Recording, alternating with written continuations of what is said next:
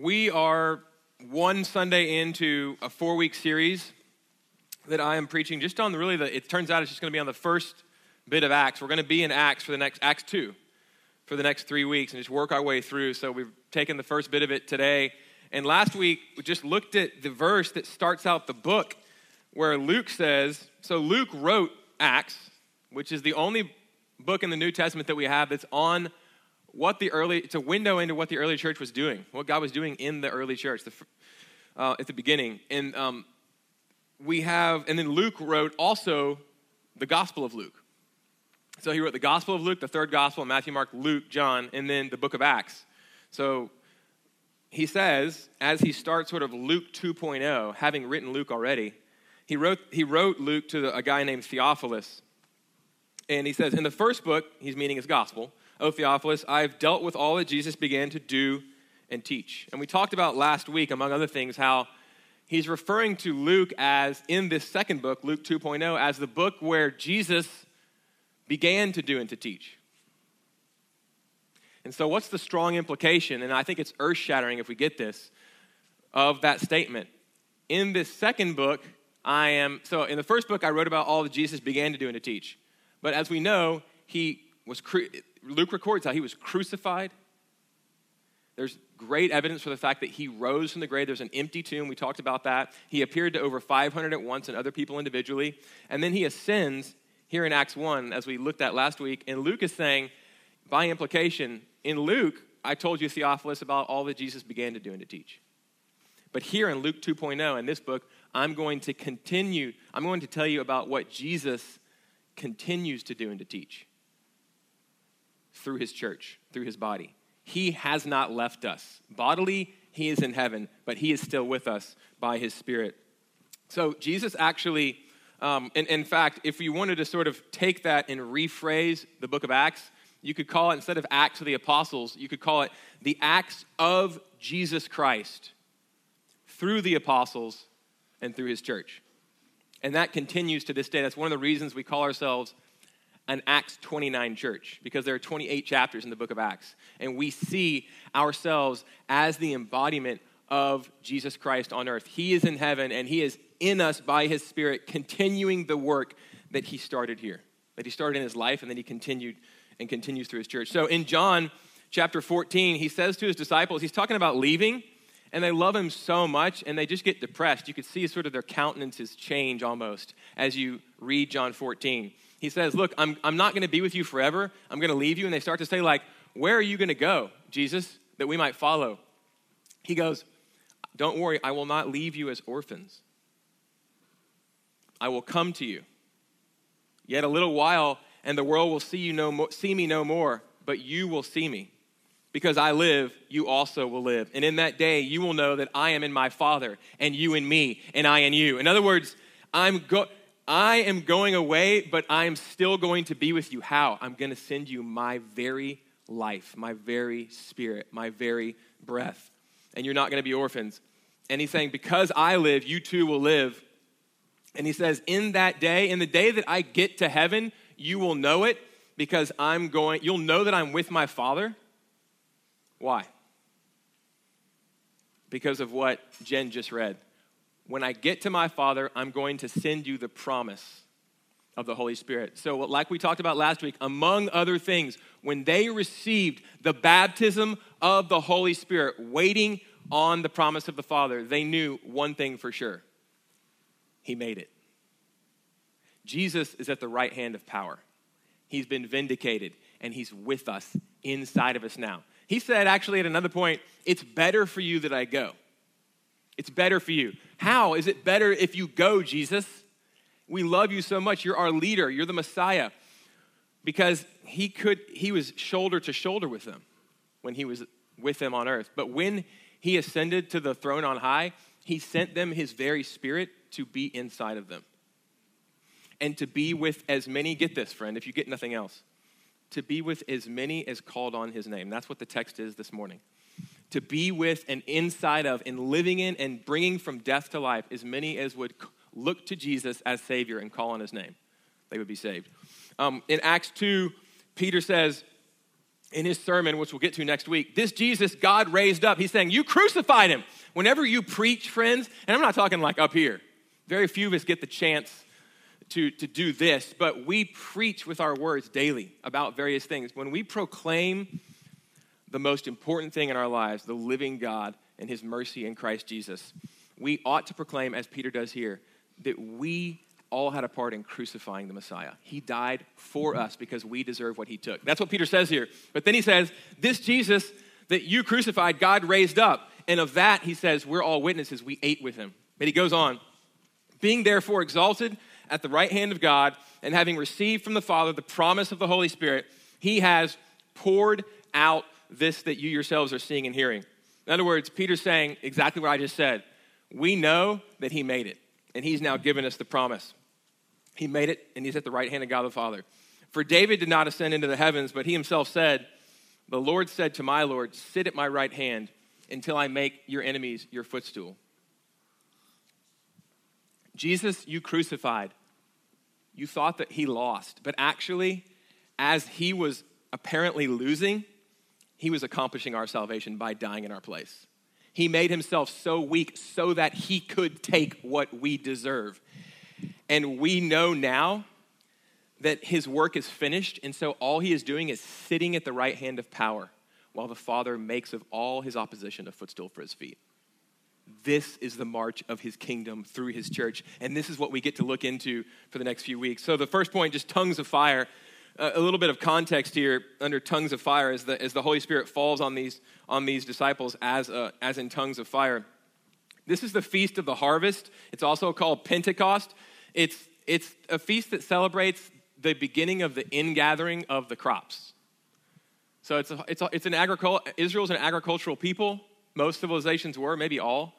Israel certainly was, and they were celebrating the fact that God had provided this bounty. The harvest was starting to come in. And Pentecost, it was 50 days after Passover. Penta means five. Pentecost is the Greek form of, of uh, the Feast of Harvest, um, the Jewish Feast of Harvest. So, um, what is happening here, as we sort of think about the context, is that a harvest is happening. God is so perfect in the way He does all things. He is going to bring a harvest not of wheat, but of people, of eternal creatures, because the work of his son is finished. These same people who crucified Jesus, Peter's going to say, Yeah, you crucified him, and I denied him, and we all fled, and he died for us. So come now and believe on the one you crucified. He is your king, and he's given us his spirit to prove it. Amazing. So there's a second meaning during the, the life of Jesus that had begun to attach itself, actually in centuries before leading up to Jesus, to Pentecost, to the Feast of Weeks. So, um, and it was it was the fact that if we look at Exodus 19, it seems pretty pretty clear that this is also when God, so 50 days after Passover, the first Passover was celebrated when? Bible quiz. That's right seeing if y'all are awake this morning, when God brought, he passed over his people, the angel of death passed over all those who deserved to die as long as they were under the blood that was on the door post of the house. And the lamb was killed and eaten in their place and roasted in fire if there's anything left. A picture of Christ. And they were covered and protected in that. No matter if they were Jew or Egyptian, they were covered if they were under the blood and then out they went. And he took them with a mighty hand out. And as he took them out across the Red Sea and into the Sinai Peninsula, 50 days later, about, according to Exodus 19, if we, if we reckon, is when he comes down on the mountain of Sinai and gives them what? What does he give them at Sinai 50 days after Passover? The law. So it's a celebration not just of the harvest, but of Sinai and of the giving of the law. And here's this amazing law from God's mouth and how He's made us to be His people and to operate as a people through the law. What is His coming on Sinai like? I saw someone mouth something and they were, I don't know what it was, but it was like scary, you know? It was a huge deal. God coming to earth and in power, in manifest visible power, He blackens the mountain. You can't even, if any animals get too close, they die. Only the ones that God says can come up into my presence in this certain way can come. And they put hedges around the mountain. It's terrifying. That might be what the person mouthed. Terrifying. It's terrifying. If we come, we can't come to God however we choose because we are unholy and full of sin, and He is holy and blameless and powerful and perfect.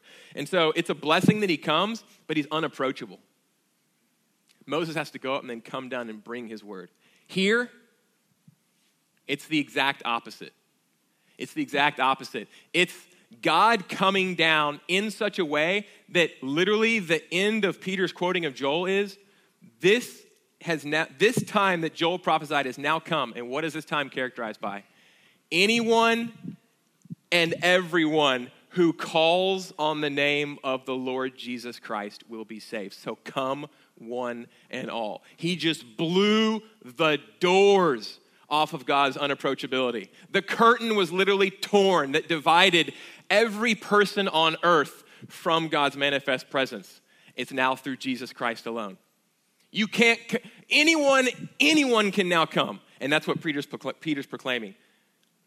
But in one way Jesus and his cross for us.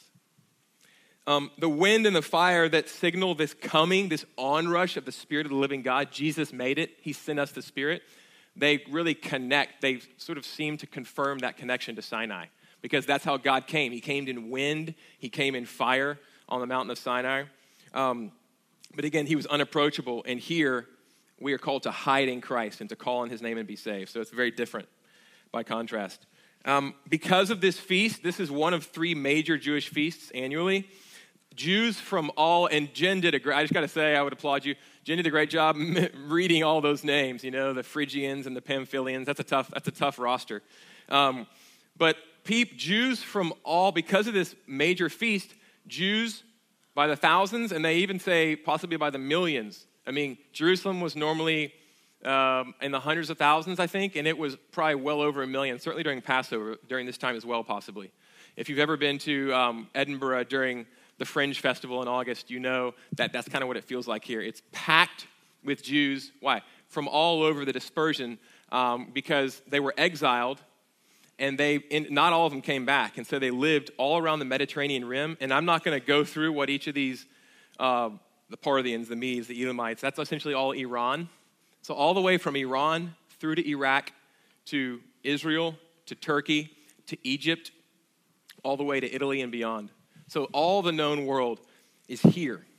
Speaking, yeah, they all know Greek is the language of commerce. They all speak that probably. Um, and some of them maybe have some Hebrew if they read their scriptures, but they all have a mother tongue and it's in all these different languages. And um, that's, that's what they're speaking. And so, what happens to the disciples as they're filled with these, uh, with the Holy Spirit, and they have tongues as a fire resting on them? They go out and they start, and it says, Aren't these Galileans? And they're speaking in all these languages. What's that saying? They're hillbillies. They're from West Virginia. Nothing against West Virginia, nothing against Galilee. All right? They have these accents. They're from the hills. They're not, they're not city sophisticates, okay? Um, they're, most of them aren't educated. And yet they're all speaking these perfect lang- these dialects and these language from, from all around the Mediterranean world, the known world, perfectly. What's happening? The gospel is being proclaimed in the heart language of all these dozens and dozens of people groups. And it's and, and every scholar points this out in every commentary on this. It's the exact reverse of Babel. When God came and he divided those who were trying to, by their own strength, get to him. And he gave them a bunch of different languages when they had one. And it, you can't, when you speak different languages, you can't work together. And so uh, they scattered over the face of the earth. What's he doing? It's very clear, among other things, he's bringing, he's uniting through the work of Christ and through his Holy Spirit, he's making again one people for himself. He's uniting through one who uh, no more, no, never has man been saved by trying to get to God by cleaning himself up. That's what Babel was. He scattered that action. Jesus is the opposite. Jesus is God coming down to us and living a life that we can't live in our place and dying the death that we deserve in our place. And that is what unites people from all stripes, from all languages, from all ethnicities together. And we see that here. But I think something even more profound, if possible, might be happening here in that we have tongues, we have language We have language on the very basic level given to these hillbillies from Galilee. Um, they are speaking in ways that they didn't know how to speak before, and they're, they're speaking the gospel that unites people. They're speaking of what Christ has just done. And where else do we have language um, given to a people, to one people? Where do, where's the first place we have in the Bible? We have it in Genesis, in the earliest chapters, Genesis 1 and 2. That's one of the things, God makes one creature alone out of all creation in his image us, man and woman. And one of the signal things that makes us, that shows that we bear the stamp of the divine image is we have speech. We, we, we speak words, we articulate. God is the word. He is the master articulator. It's how he expresses himself is in word. And in giving these words, being given new tongues that unite as a people, that then they go forth and one people begin to fill the earth with this new divine impress and this stamp, we are seeing a recreation event. We're seeing a recreation event. Jesus is going to make everything sad come untrue. This salvation isn't just about you and God. It is about that, but notice I said the word just. It's about Jesus coming to reverse the curse crush the head of the serpent. He's done away, he's paid the price for sin. He's buried death by death. He's crushed the serpent's head. He's rendered Satan powerless. And he has taken hell in our place. And he's starting things over again. It's just amazing thing. So that's, that's tongues of fire. Moving into point two, telling the mighty works of God. What's the message that Peter starts to proclaim? What's the message that all these apostles and disciples, all these 120, not just apostles, 120 in the upper room, are just going out and scattering this message, broadcast in all these dialects and languages? What's the message? Well, they said, we hear them, all these different people said, we hear them telling what? The mighty works of God. Okay. Think salvation. What is the major mighty work of God, the major salvation event in the Old Testament? It's the Exodus. I hear it being whispered. It's the Exodus. After the Exodus, throughout the rest of the Hebrew Bible, throughout the rest of the Old Testament scripture, it's referred to over and over again when God's power and his might and his mighty arm to save his people is trumpeted. The Exodus event has gone back to. Remember how he covered us in the blood and led us out through no good of our own in, from slavery into freedom? It's the Exodus event. When Jesus, backing up a little bit from Acts, when Jesus was still on the earth before his cross, he was transfigured and his glory was shown for a brief moment to a few of his disciples, okay, Peter, James, and John, on a mountain. And God said, This is my son in whom I'm well pleased. But Jesus, along with Jesus, appeared Moses and Elijah.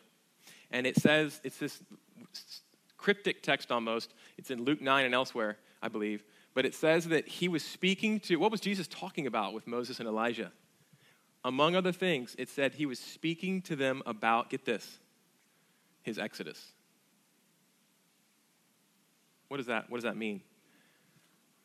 All that stuff, this is condensing a lot of theology into a statement, but all the exodus, the literal pulling in space and time history of a massive people from the mightiest nation on earth out of slavery from Egypt into a land that God was going to give them all their own. All that was prefiguring a greater exodus, a greater leading out, leading out of a greater slavery that would come. It was prefiguring what Jesus would come and do when he would lead us through his death out of sin, death, the grip of Satan, and hell. That's what Jesus is saying. He's saying, I have come, all that happened to point to me. I, I am leading the true exodus out of the true black, dark shackles of slavery, okay, um, into the true freedom. It's not a slavery out there, it's not a circumstance, it's here. And there's nothing I can do about it. Someone, ha- someone has to set me free, and Jesus said, I've come to do that.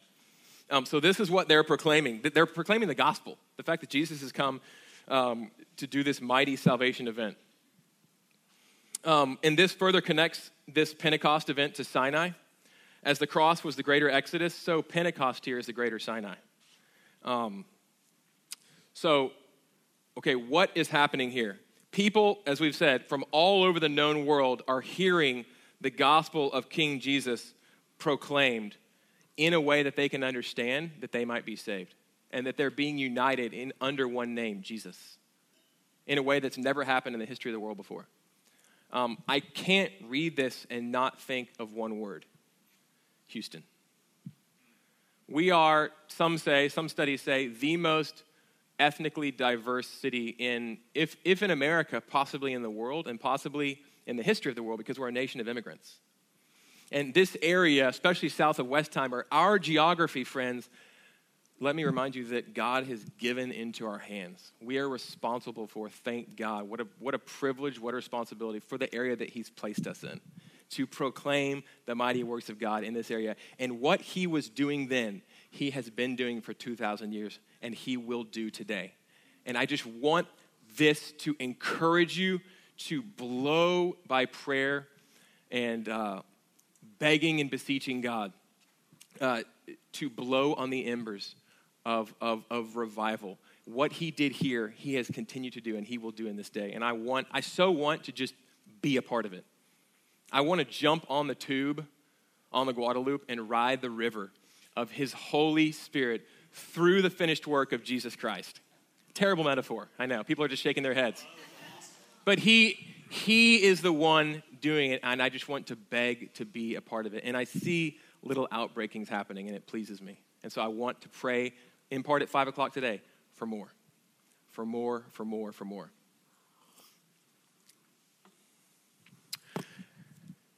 So some thought they were drunk. It was nine in the morning, and they were just speaking in all these languages, and it, they seemed out of their minds. And some thought they were drunk. And you know what? There, there are always going to be people who think we're just off our rocker. There are always, there's all, we're all how does, what's the parlance? People, haters going to hate. You know, um, haters are going to hate. Hey, there are always going to be mockers, friend. And in fact, oftentimes you know that you are right where God has you, opening your lips, preaching the mighty works of God in the way that you're living and with what you're articulating, if you are being mocked. Okay, and if that's not happening, you might want to just say, What's going on? Am I living the way I ought to be living? Um, they were being mocked, but they kept on proclaiming the mighty works of God. And they gave solid, cogent, cogent arguments for why they weren't, in fact, drunk and why this made sense and what is happening. Let it be the case with us. Let us go on. Let us be mocked and let us go on to be encouraged, not staunched, not discouraged, but encouraged as we're mocked to proclaim to these very people the only way of salvation, his mighty work in Jesus Christ. May it be. Um, again, just think about the difference between, and it's unfair because Jen just read the beginnings of Peter's sermon. There's a lot more next week. I'm just going to major on the contours of the gospel in Peter's sermon next week. But um, if you read ahead, I mean, just look at how bold. You, you, you know, he gets up on the soapbox, as it were, and he just starts to proclaim to all these thousands of people um, what was happening. He begins to explain to them in perfect, in a perfect articulation of why this is the case. He goes back to Joel 2, a minor prophet, and how Jesus saved, and in boldness saying, You crucified him, but he died for you. The very mechanism uh, um, of, the, of his demise is the mechanism of your salvation. Contrast this Peter with the Peter one chapter earlier, who's literally, as Jesus is about to lift off and ascend to the right hand of God, the last thing out of his lips and the others is, okay, now, now is now the time that we're going to go uh, sack Rome? Is now the time that you're going to crush the Romans? Is now the time that we can actually see some vindication here? He's still thinking geopolitically.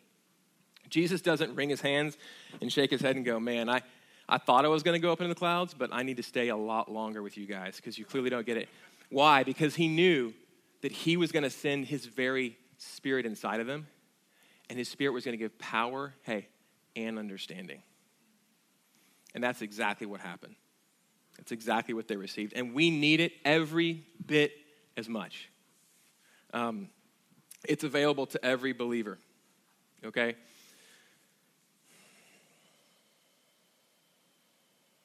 And notice, too, just before getting to the final point, the last days, and really looking at the text in detail, starting with um, the, the bit from Joel, um, notice too that Peter, what does he do when he gets up? And again, it's not fair because we haven't Jen didn't read the rest of his sermon, but he gets up and he does this throughout his sermon, Peter does. He starts off by saying, Hey, let me help you make sense of this. It's nine in the morning. We're not drunk. Even if we did drink, it wouldn't be this early, I assure you. And every, it's made sense of because what is now it, what is now being fulfilled is a centuries old prophecy from Joel chapter 2. He gets up and he begins to unpack the scriptures. Whenever, stop and, and look at me and listen to me. One of, the, one of the ways that you can tell that the Holy Spirit has come on you and is filling you for the purpose of proclaiming the mighty works of God is this you are have a new hunger and a new understanding for the word of god. The spirit of god and the word of god always work in complement. The holy spirit loves one thing most. He loves to spotlight jesus christ. If it, it's one bit of evidence that someone is soaked in the spirit of god if they are preaching the gospel of christ living for us crucified in our place risen in victory. It's available for you, friend. And just the, the, the Bible comes alive, like you, it's almost like you've never read it before, and you have this voracious appetite for it. Not to mention that you get full of all these fruit that Paul mentions later. You get kinder, you get more patient, you get more gentle. But this is one bit of evidence. Peter just starts to unpack the scripture. The Spirit of God and the Word of God. They always go together. And so, what is the enemy going to try to do? He's going to try to, in the church and in believers, separate the two. Let's have these people full of the Spirit and not anchored to the Word and just crazy as loons, but full of power. And let's have this segment of the church over here be anchored in the Word, but be basically accusing the Spirit and saying, not meaning to, but th- those things aren't for today, and, um, and dry as a bone. No, Jesus is the Word of God, and he was filled with the Spirit. And this is a picture of him continuing to work through his body. Focused like a dog on a bone on the Word of God, soaking in it day and night, listening to the teaching, meditate on it, meditating on it, living their lives by it, trumpeting Christ, but filled with the Spirit. Lord, would you make us that kind of people? Things won't change at all until we are. And when we are, everything changes. And I can see it, and it's beautiful. And I thank God for it. The last point here, the last days, just looking at um, what Peter starts to proclaim here in starting in verse 14 and really in 17. This is what Joel prophesied, verse 17, and in the last days it shall be. So he's, he's saying, look, in the last days, things are going to look like this things are going to look like this. God's going to be revealing himself, not just to a few select people, but he's going to be revealing himself in Christ to all sorts of people. In other words, let me just stop here and say, before we get to the pour out part, let me just say this in the last days. He's saying, look, this, the last days have begun. This is the fulfillment of Joel 2. That's one of the many things Peter's saying here. These last days are now here. Now, let me ask you a question that uh, Jack Deere, a teacher, was often fond of asking when he would unpack this text What is more last than last? What am I saying there? I'm saying what Peter did, which is these are the last days. And oftentimes, when you hear about the last days being talked about, it's sometime in the future. Peter's saying, no, that's now. The only thing that's going to come after this is Christ's return in power okay? So we have a short window of time to proclaim the gospel, to see as many won to Christ as possible from as many nations, from as many languages, from as many parts of the world. That's, that's our mission. There's only one thing left to do. It's like the angels said to the Galileans when they were still staring up into the clouds after Jesus had ascended.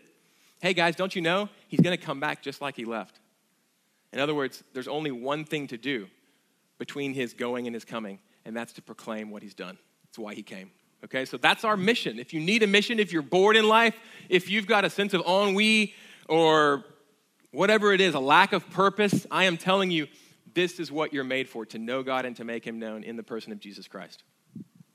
So these are the last days. Um, and, and, and in short, what Paul, what Peter says here is there's no more distinction. In the past, he gave his spirit in power to a select few to preach his word. But now um, it's going to be to, he's basically saying, I'm no longer being selective. It's going to be to all sexes, boys, girls, to both sexes, boys, girls, to any age, young and old, and to any rank, highborn or low, educated, uneducated. Um, there, Christ, he destroys all these distinctions. Um, we remain these things, but what identifies us now is one thing Christ. We become children of the Most High God by getting what He is, because He took what we were on Himself and buried it. And He's doing something new. Um, the other thing is that in the past, uh, God is saying, or Peter's saying, and God is saying through Peter, in the past, uh, it's like God sprinkled His Spirit on, the, on select people, but now the verb He uses is now what Joel said is coming to pass, he will pour, and he is pouring out. And the best way I could think of this, and I, I, was reading Dr. Martyn Lloyd-Jones later, and I was gratified to find out that he actually used the same illustration. Maybe it's because he's from Britain. Um, but Scottish showers, we spent four years in Scotland, and I quickly discovered that, first of all, Edinburgh is a, uh, if you ever go there, let me just save you the trouble of investing $15 in a, a, an umbrella. Don't even bother. It's, a, it's an umbrella eating city. You literally will pass by trash cans with 15 umbrellas, broken, all broken, stuffed in. It's super windy. But also, you don't need an umbrella. Umbrellas are for tourists. And here's why. Because, because you hear of the British showers, and it's true in Scotland too. Essentially, what you do is you have a nice, you have the triple threat. You have the, because it never gets warm in Scotland, word of warning. Beautiful, beautiful place, but it's cold, so that's why it's not overpopulated. Uh, triple threat, you get your gloves, you got your scarf and you got your toboggan, and um, you also just have a coat with a nice collar on it. And you just flip. I, have never, you've always wondered, like, are these for decoration? No, sir. These are for use. You flip it and you, you turtle and you pull your neck down. And when it's spitting rain, you just do this. This is a Scottish walk. You just do this and you walk sometimes against the wind. And if it's against the wind, you can just lean as far forward as you want to. And um, the point is, though, it's a very different type of rain. In Scotland, it's just constantly spitting rain. But the collar is going to take care of it. And that's kind of the way that God was giving out a spirit in the past. But now Peter's saying it's like a Houston T storm. Man, when I got back here and you try that in Houston and you get caught in a dump, a deluge, you're done. Like you might as well just go take a shower in your clothes because you're finished. If you don't have an umbrella, a, a raincoat's not going to help you when, it, when Houston decides to dump on you. Five minutes later, it could be super sunny, right? That's the exact expression used here is that God is going to pour out liberally his spirit. Um, it's not just for these 120, it's not just for the apostles. 3,000 come to Christ this day, 2,000 more like the next day or two. And the church just continues to grow as the word multiplies and as God's people are filled with the Spirit. In other words, Christ is just multiplying his body. His body, when he is in heaven at the right hand of power, um, uh, controlling all things because of his finished work, and his body is growing, growing, growing with his Spirit poured out. Um, what will this look like? Signs, uh, prophecy, vision, dreams, wonder, signs. God is going to be speaking in all sorts of ways. We see this today in this congregation. We hear from the Lord. We have his manifest word of the Old and the New Testament, but we hear from him. His sheep know his voice as well as he speaks. Uh, we have to measure it against his word and in community, but we hear him in dreams and visions. We have people here in this congregation who regularly have dreams, visions, words of knowledge. This is all gifts of the Holy Spirit. You see Muslims, especially, coming to Christ a ton in the Middle East and here through dreams. They didn't know who Jesus was, and they see a man in white, and then somebody says, Oh, that's, can we read Revelation 1 real quick? That's Jesus. God is going to be revealing himself, pouring out to all people through his Spirit in these ways. He's going to be speaking in all these ways. This is going to, Peter's saying, these are the last days, and this isn't going to be exceptional. This is going to characterize these days. Um, guys, how does this bit from uh, Joel end in verse 21. Peter says this he's finishing off the Joel prophecy, and it shall come to pass that everyone who calls upon the name of the Lord shall be saved. Let me say this you cannot, some people want to cordon off The first bit where Peter says, These are the last days, there's nothing after last except for Christ returning again. This is what's going to characterize these days God revealing himself, pouring out his spirit and revealing himself in all sorts of ways visions, dreams, prophecies, to all ages, to all sexes, uh, um, to all rank and station and education. You can't say that was for the early church, but verse 21, where anyone who calls in the name of the Lord will be saved that will take. That's for, that's for the whole church for all time until Christ returns. But the first bit, no. That's not fair. No fair. That's bad reading. That's a bad hermeneutic. Peter's saying this, all this, is going to characterize the last days. Okay, I said that. Now let me say this. One thing that I just skipped and that we often skip is verse 19 and 20. When you hear this text preached, oftentimes you'll hear this skipped. And I will show wonders in the heavens above and signs on the earth below blood, fire, vapor of smoke. The sun shall be turned to darkness and the moon to blood before the day of the Lord comes, the great and magnificent day. Why do we skip that? Because it's hard. Everything else seems to be great. I want the other stuff. I want God speaking to me and pouring, pouring out his spirit on me, and I want to see everyone calling on the name of the Lord to be saved. And that's happening. But this stuff's scary. Fire, moon to blood, sun darkened. Y'all, that's judgment language. Why is that here? I'm not sure, but I think that it's here because this is part and parcel of God coming in a manifest presence to be with a people who are riddled with sin. When he comes, he comes in all of himself. He comes as just and holy. The thing about it, though, is that I think that the, the part of the text that we see there that I just read is absorbed for these last days, for this time until Christ returns in power and finishes the last days and makes everything sad come untrue and does away with all opposition and evil and sin for good. I think that that is something that Christ literally embodies and takes into himself on the cross. You see this kind of language happening as Christ is hanging on the cross, this instrument of Roman torture and shame. Everything goes dark. The rocks start to crack. All of creation is moaning and wailing, and his blood is being shed for us. What is happening? He is staying the judgment of God for this time, for these last days. And Peter is just up on a box saying, Flee to Christ! Now is the time! It won't last forever. Because when he comes again, he, if you are not hiding in him, in he who absorbed your punishment in your place, you, you will be judged by God based on your exact merits and demerits. Don't let that happen. Flee to Christ now. Now is the day of salvation. I have a, an illustration that I've used before, so I apologize, but I want to use it again because it's helpful.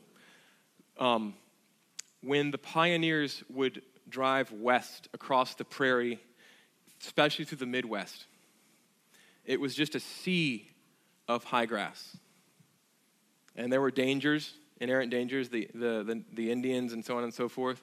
Um, but the biggest danger, one of the biggest dangers was when they would be driving west in their caravans and in their um, covered wagons and on their horses and on foot, sometimes they would see a flicker in the distance. And they quickly began to realize we better do something fast because what that flicker was quickly noticed as was it's a prairie fire. And we are in a sea of grass. And when you connect the two, it doesn't end well there's nowhere to go. There's nowhere to go. And those prairie fires would blow as fast as the wind blew, faster than any man can run. And they would, they would just burn, they would just incinerate to ashes all parties that were in, the, they're in its way. And so you saw a flicker and you maybe had a few minutes to do something about it. And so what these pioneers learned to do is to create what they called a burn circle.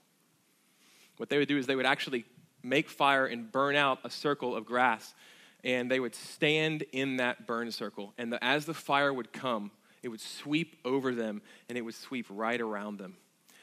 And they would be safe because there was nothing left to burn. because they were standing in the place where the fire had already been. It was the way to survive the judgment.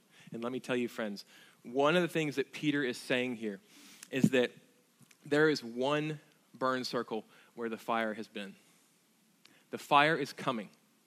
It is coming and is going to burn away all chaff, all impurity, and all sin. But Christ, 2 Corinthians 5, became sin for all those who look to him. He is the burn circle and the only burn circle in whom we may stand and be safe under that blood. The lamb has to be consumed, and then whatever isn't consumed of the Passover lamb has to be completely burned by fire. That's Jesus. He's the one who keeps us safe, and that's our message. And not only does he keep us safe from the judgment of God, he reconciles us to the Father in relationship, and he begins to make all things new in our lives and in the areas that we go into. Hey, there's still brokenness. There's still sin every day that we need to confess. Martin Luther said the, the first of the 95 Theses, right, is that the Christian life ought to be one of ongoing and continual repentance.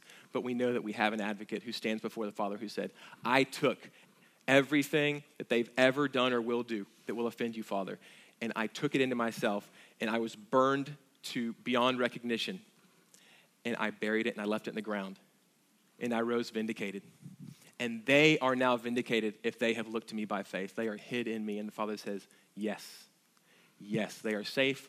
They are mine. As truly as you are mine, so are they. And he begins to make us new. And so, this is the message that Peter proclaims. Um, it's a beautiful message.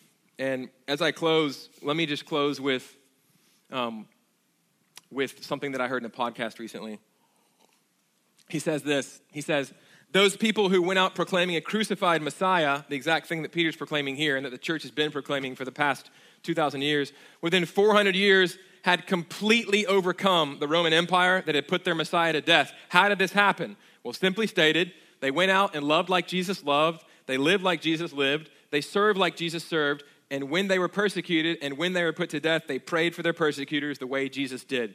They were countercultural. They loved differently. How so? Well, when babies were left out because they were deformed or because they were female, uh, which often happened, when they were left out in trash heaps and in the woods to die of exposure, the Christians would go and rescue those babies, bring them into their homes, raise them as their own, and over time, these Romans who worshiped power and authority and the hedonistic pleasures of the flesh, they looked at this group of nothings who worshiped a, worshiped a crucified, shamed Messiah, and they looked at how they lived, and they came to believe not just, quote, that is a better life, but that is real life. And they came to believe a remarkable thing that crucified Messiah was, in fact, the Lord of the world and the God of the universe who made himself known in Jesus, and the empire changed. And he says, And why did it happen? And all that is very good, but I think that he misses a step, and I want to close with this. He says, Why does it happen? Because the Christians went out and loved in a countercultural way. And that is true. But my question is, and why did that happen? Why do you go from a Peter who denies Christ three times, one who has lived with the most amazing person who has done all sorts of, he has loved the unlovable, including Peter, for three years so well, and he denies him. And he goes from that to preaching Christ and seeing 3,000 saved. And on it goes to the book of Acts, and on it's gone for the, gone for the past 2,000 years. Why? What was the difference? And the difference was, again, to go back with what I started with, to go back to what I started with, Acts 1 1. The difference is that Christ is no longer dead. He's risen, He's ascended, He's alive, and we know that because He has sent us the promise of the Father. He said, When I get there, you will know because I'm going to send my Spirit down. Christ continues to work just like he did on earth and just like he does here through you, his body. And don't you let anyone tell you differently. All of him, all of his word, all of his spirit is for all of the people of God for today. And he can and will continue to do what we see here, here in Houston. And I, for one, want to be a part of it and I think that I am. So let's blow on those embers together. now and, uh, and, and tonight as we pray. Let me close this in prayer. Lord, you have done it all, you are doing it all. There is no meaning or significance um, outside of you. And so we just pray that you would continue to fixate us on Jesus Christ, on your word, um, and fill us with your Holy Spirit. And it's in Jesus' name I pray. Amen.